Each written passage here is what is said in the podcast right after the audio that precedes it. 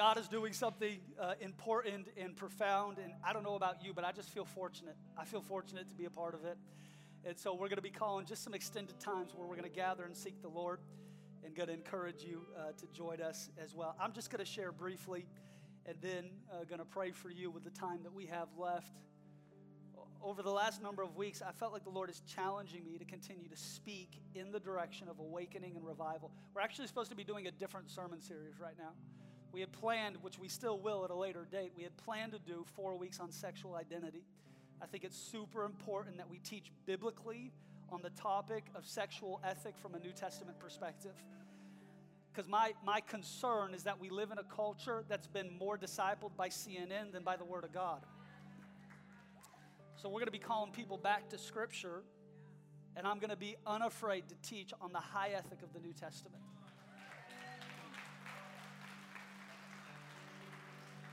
However, for the next number of weeks, I just felt impressed on in my spirit. I needed to hit pause on that and just teach on awakening and revival because we are sitting in the movement that we prayed to happen. It's your fault. it's my fault. We prayed for this.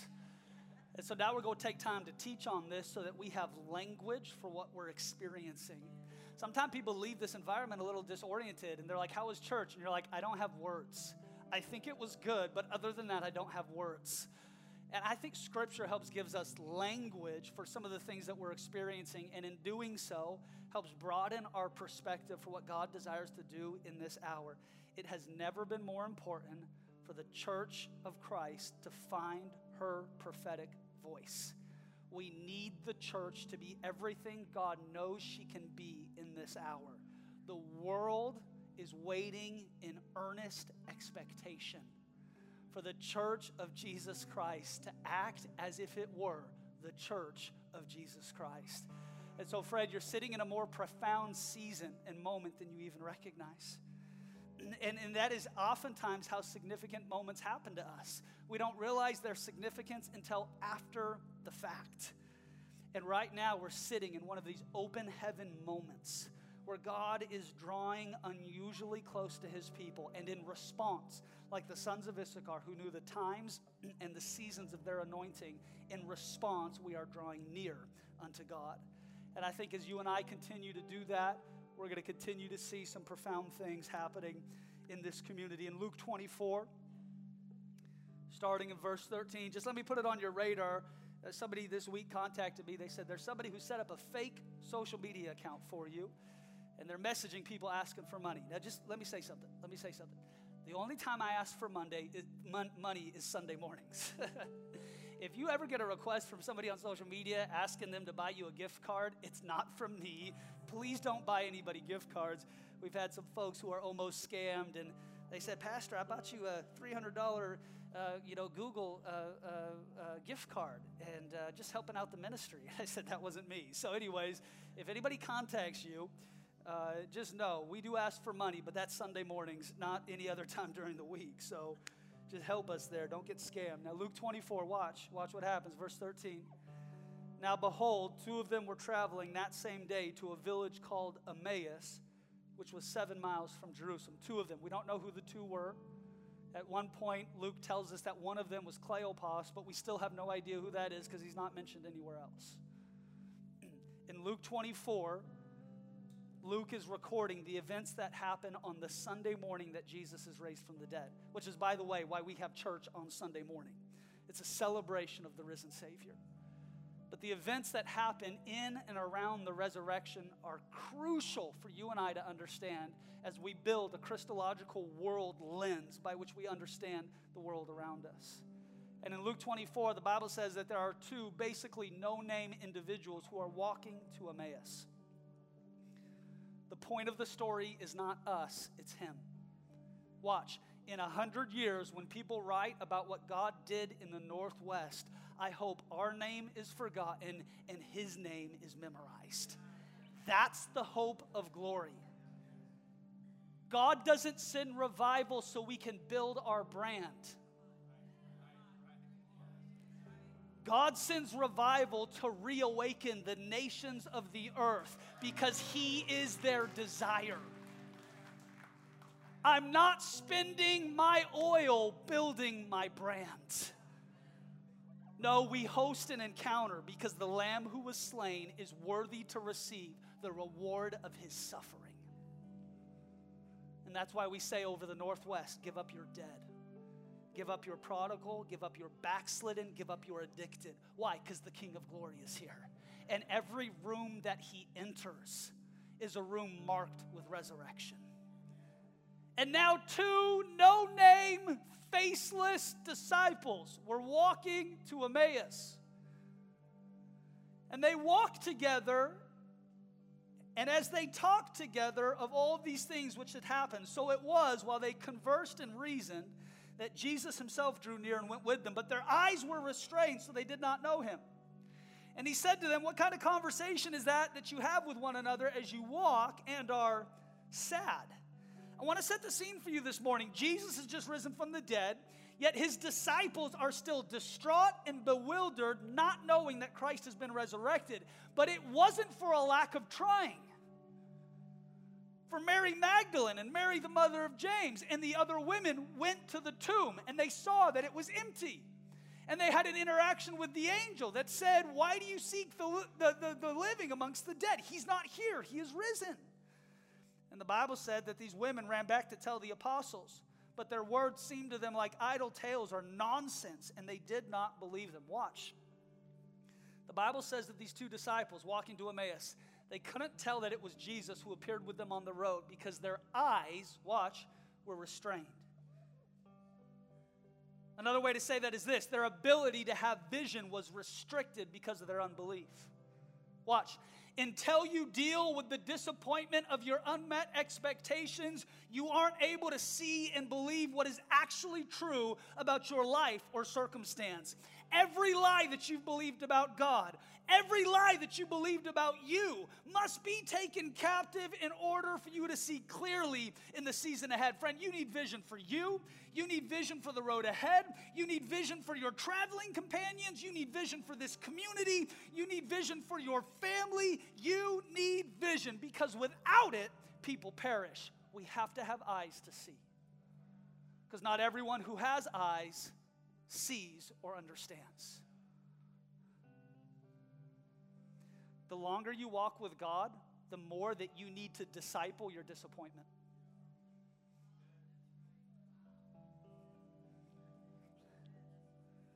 Because all of us in our spiritual dialogue have things that we prayed for that didn't turn out the way that we wanted them to. And unless you park your disappointment at the foot of the cross, it will become the idol that you worship at. No, I can't believe God for healing. No, I can't come forward to the altar. No, I know Pastor Mike made an invitation, but last time I got prayed for, I got worse. I haven't dealt with my disappointment, therefore, my disappointment now deals with me. Jesus shows up on the road and says, Where are you walking? He already knew. Why are you sad? He already knew. He's asking questions that he already knows the answer to to help these disciples understand the character and the nature of their heart. The longer you walk with the Lord, the more that you've got to crucify your disappointment. Not because God is afraid of your emotions, but because if you allow your emotion to be the primary driver of your life, you're headed for chaos. Part of being a disciple is disciplining your emotional context. Well, I don't feel like worshiping. Yeah, me neither. Well, I don't feel like getting up and going to church. Yeah, me neither. I don't feel like waiting in line to get into a building. Yeah, me neither. But I live a discipled life. Meaning this, my life is not my own. Can I tell you the two biggest idols in our generation is self-diagnosis and self-identity. And you've got to recognize your life is not your own. You have been bought with a price. You have given up your right to label yourself as sick, to label yourself as a leper, to label yourself as depressed without hope. You have given up your right to label yourself with a made up sexual identity. You have given up your right. Why? Because you belong to Jesus, you don't belong to culture.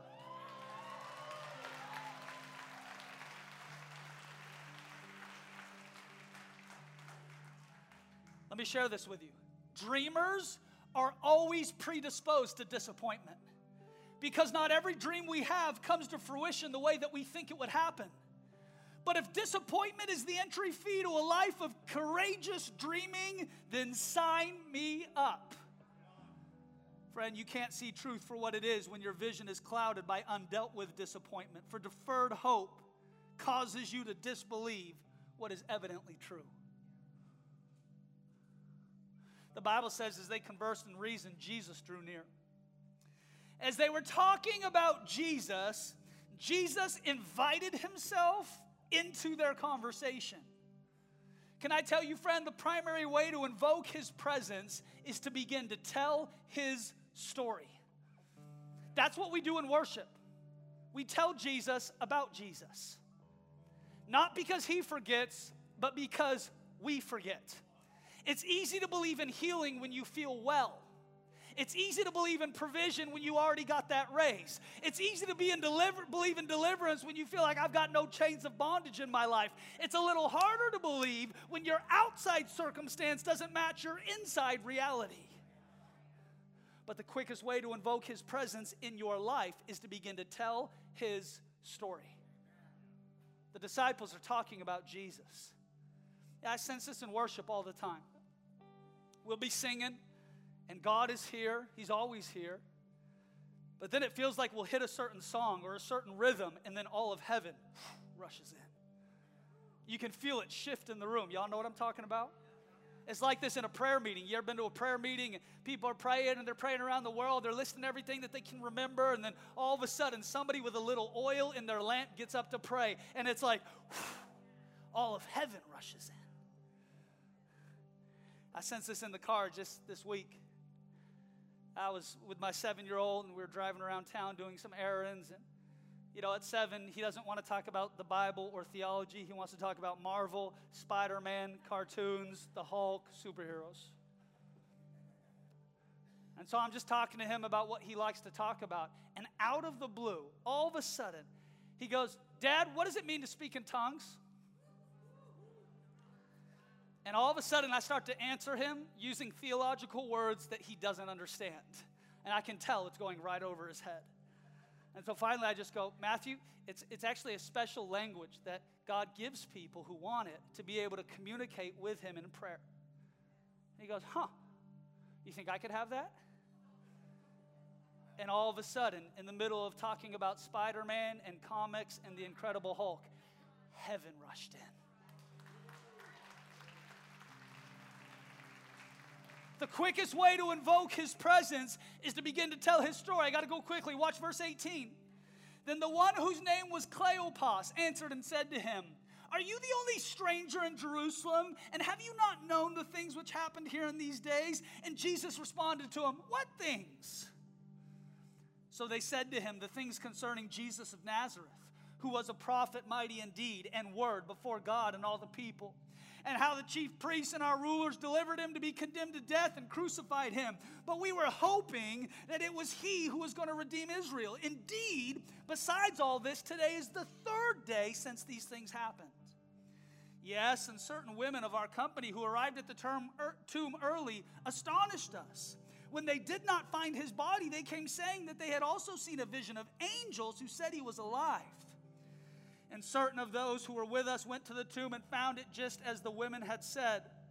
But him they did not see. Watch. In verse 17, the disciples are dealing with sorrow. In verse 21, they're dealing with disappointment. In verse 22, they are dealing with bewilderment. But Jesus walked with them through it all. You need to see this this morning, friend. Jesus isn't afraid of what you're walking through because he knows the value of what you're walking to. You can't quit on your journey, you can't quit in the midst of your valley. You've got a Savior who is walking with you and working it out for your good. He is working all things together for the good of those who love him, which means this if your story isn't good, it's not over. Why? Because God is working it out. And so often we give into the temptation to stay stuck in the valley of disappointment, not knowing that the mountaintop of breakthrough is just on the other side. You can't give up on your journey. Yea, though I walk through the valley of the shadow of not yea though I camp in, not yea though I build my house in, not yea though I spend seven years in, yea though I walk through the valley of the shadow of death. And why would a God as good as the one that we worship lead us oftentimes through the valley of the shadow of death? Because there are some things that won't ever go developed in your life until you stay faithful in the midst of a shadow.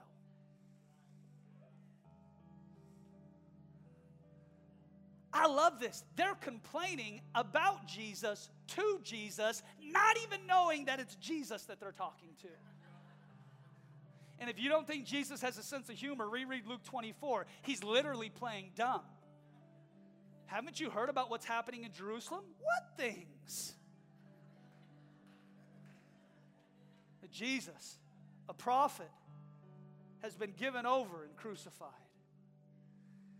You know, Fred, church is a place where you can be honest about where you're at.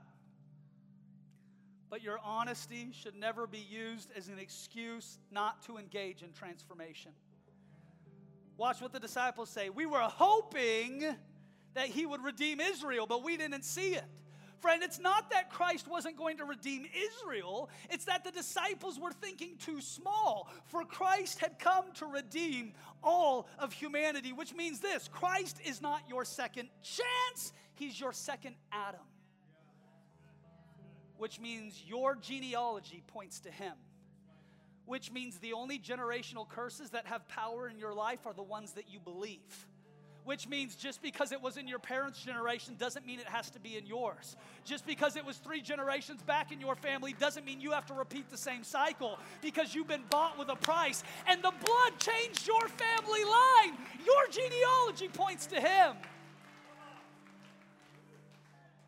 No, my life story doesn't begin with original sin, it begins with original blessing. It's not that I don't believe in sin. I do. I just believe in grace even more. My life begins with a story of abundant grace that covers iniquity, that redeems us from the miry clay and sets us on the rock high above. That is my story. That is your story because our Father is the Father of Abraham, Isaac, and Jacob, the one who is faithful to every generation. And He redeems your genealogical line what always ran in my family. But yeah, but now it ran into you. So you got a choice to make. Who do I belong to? And what will my story tell? No, Christ is not a second chance at a better life. He's a second Adam that literally redeems and restores everything he knows to be true about who you are. The disciples say this We saw it, but we didn't believe it. No, the women invited us to the empty tomb and, and we saw it but we didn't believe it. Can I tell you the mantra of culture is this I'll believe it when I see it. But can I tell you the ethic of the kingdom of God is flipped? For when you believe it, you will see it. When you believe God for miracles, you'll see miracles in your life. When you believe God for provision, you'll see provision in your life. When you believe God for redemption, restoration, and revival, you'll begin to see those things in your life. First, we believe, and then we see. That's why Jesus says in John 7 all of those who believe will receive, and out of their innermost being will flow rivers of living water. First, we believe, and then we see. Please, friend, don't, don't attach a cultural value to a kingdom ethic. No, the scripture wasn't written in the American context. No, scripture wasn't written to kind of, you know, confirm all of your preconceived ideas and notions and biases. No, that's not why scripture was written. It challenges everything that we know to be true. It says if you want to save your life, you must lose your life for his sake in order to find it. It says if you want to be first, you got to be last. If you want to be rich, you got to be poor. If you want to lead, you got to follow. It flips what we believe to be true in order to show us what is actually true. No, the way that I see things is I believe God for them. But unguarded and undealt with disappointment, man, it destroys the mustard seed of faith to believe God for what's next. We were hoping God would redeem Israel. He didn't. And we saw the empty tomb, but you know, probably because somebody else stole his body. The disciples are literally developing conspiracy theories on their own to guard them. Watch, to guard them from the danger of believing God at His word. See, that's what happens when people get miracles. Well, you know, their body was, it was probably just a wrong diagnosis from the doctor. No, no, no, they, they were probably fine all along. Well, that person, they got baptized, but I don't really think they ever were really following Jesus. And I know that person said they got healed, but it's probably all hype or all emotional. And what we're doing is we're guarding our heart from believing by developing conspiracy theories about how God works. Conspiracy theories are the primary language of people who deal with chronic disappointments. I've got to guard my heart. Man, I can't believe God for that because the last time I did, I just looked like an idiot. But can I tell you, your dignity is overrated. We have abandoned ourselves to the pursuit of this God. Now, I don't understand why my prayers don't always get answered in the way that I want them to, but I'm not God. He is. So I'm just going to trust him at his word. And I'm going to rejoice when we see miracles. And I'm going to trust when I don't see miracles. And I'm going to believe him at his word. Let it be done unto me and to you according to our faith. Watch, watch, it gets better. You know, nothing builds your faith like telling Jesus about Jesus. Watch the conversation in Luke 24. They are telling Jesus a story that he's actually lived. I think sometimes we think we're telling God things he doesn't know about our own lives when we pray. Well, God, you know, it's been really difficult. I wasn't sure if you saw that interaction yesterday, but God, you know, it's been really tough lately. It's not just that God has observed every moment of your life, it's that God has walked with you through every moment of your life. And just because you didn't recognize him doesn't mean that he wasn't there. My God, listen, some of you, some of you, in the midst of all sorts of trials and tribulations, have felt like, man, God abandoned me, and where was God? And what you failed to realize is that there was someone somewhere who operated as God's hand and feet extended, who became Jesus to you in the midst of your dark night. There was somebody who loved you, somebody who prayed for you, somebody who was standing in the shadows, somebody who was hovering over you, somebody who loved you enough to call out your potential and destiny. Friend, there has never been one moment in your life that Jesus hasn't walked with you. But there's been a lot of moments where you didn't recognize him for who he is. You thought he was the gardener, but he was actually the Messiah. But they can't see him for who he is. Watch, watch. Then he said to them, verse 25, O foolish ones and slow of heart. That word foolish means stupid. He says, Y'all are dumb. That's what you are. You're dumb. On purpose, you're dumb. Never underestimate the power of dumb people in large groups.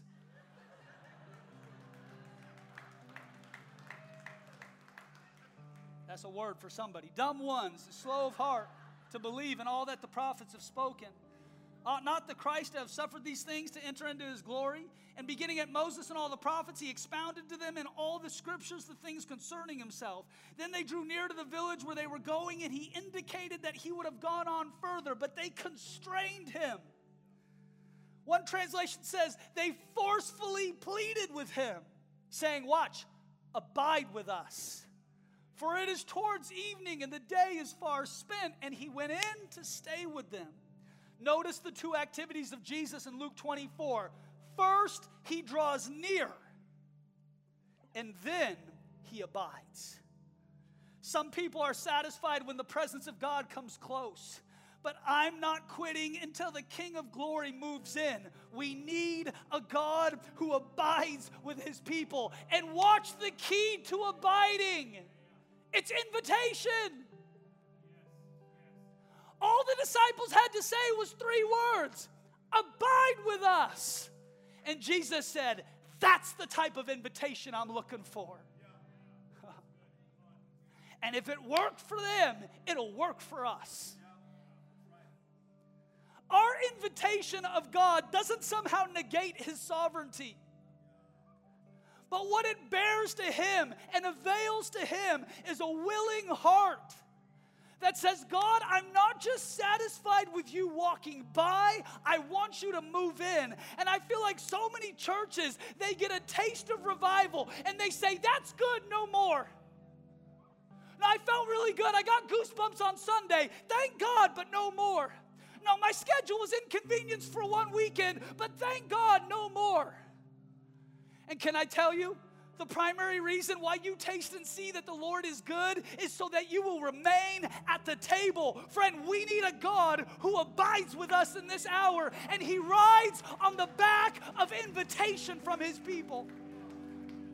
Abide with us, they forcefully pleaded.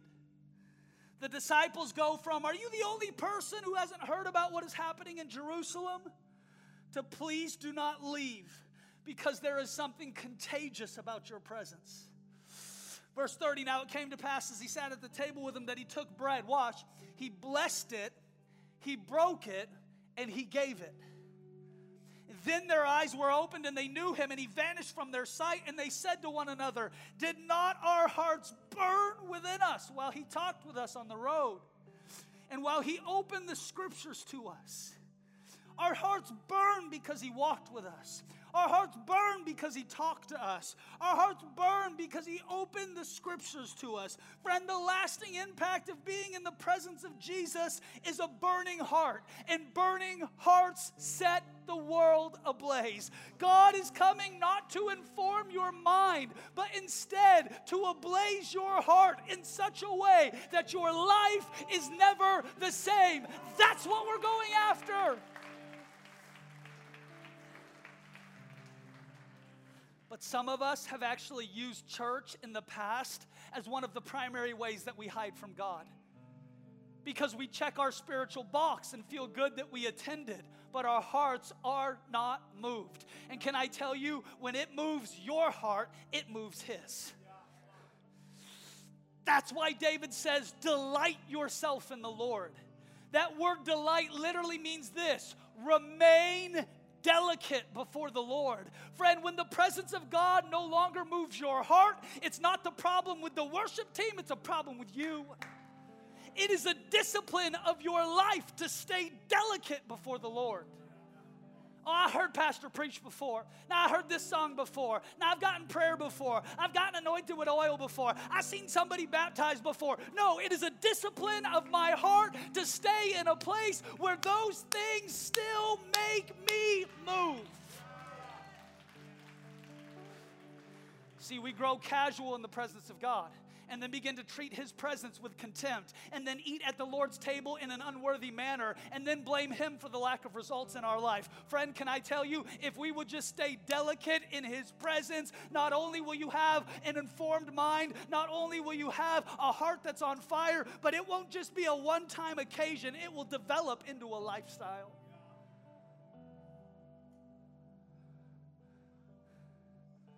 We worship a God who walks with us. And in doing so, his presence leaves us with an inflamed heart. I've been following Jesus 30 years. I've seen incredible things in this nation and the nations of the earth. I've preached in big churches and little churches. I've preached in living rooms and in stadiums. I've seen God do some incredible things.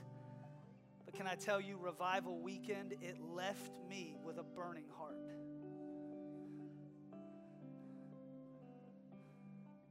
It's like the prophet Jeremiah says in Jeremiah 20.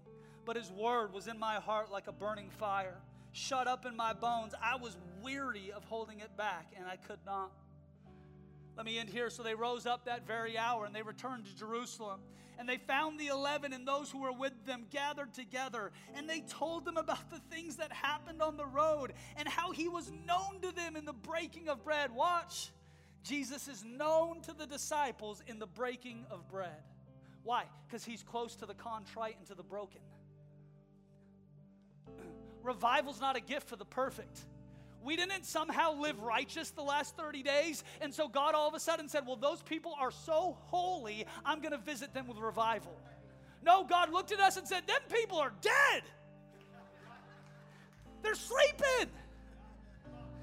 And let me now visit them with fire. I love that they didn't even know it was Jesus until the breaking of his body, the breaking of bread. And then their eyes were opened. Now, watch. Now, as they said these things, Jesus himself, himself stood in the midst of them and said to them, Peace to you. Which I love because Jesus didn't offer an evacuation from the trouble, but peace in the midst of it. Watch, let me end here. Let me end here. The disciples have walked seven miles to Emmaus. Some of you are worn out if you drive seven miles. The disciples in one day have walked seven miles to Emmaus and their hearts are so ablazed by who Jesus is that after the breaking of bread, they get up from the table and walk another seven miles back to Jerusalem. And this interaction they're having in Luke 24 with the other 11 is in the upper room.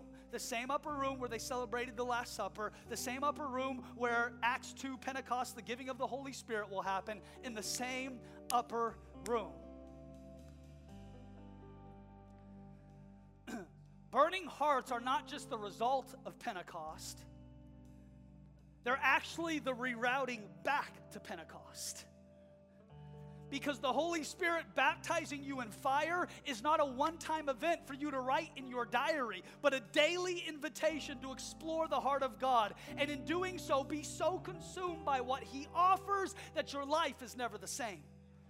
We have built compartments and events and called it Christianity. And God is inviting this church and our community into something that I submit to you is much more radical than an event that we check off our list a lifestyle baptized in fire. Friend, my hope for you today is that you would leave this place with a burning heart. Fire on the altar of your heart that does not go out. Come on, would you stand with me as we close?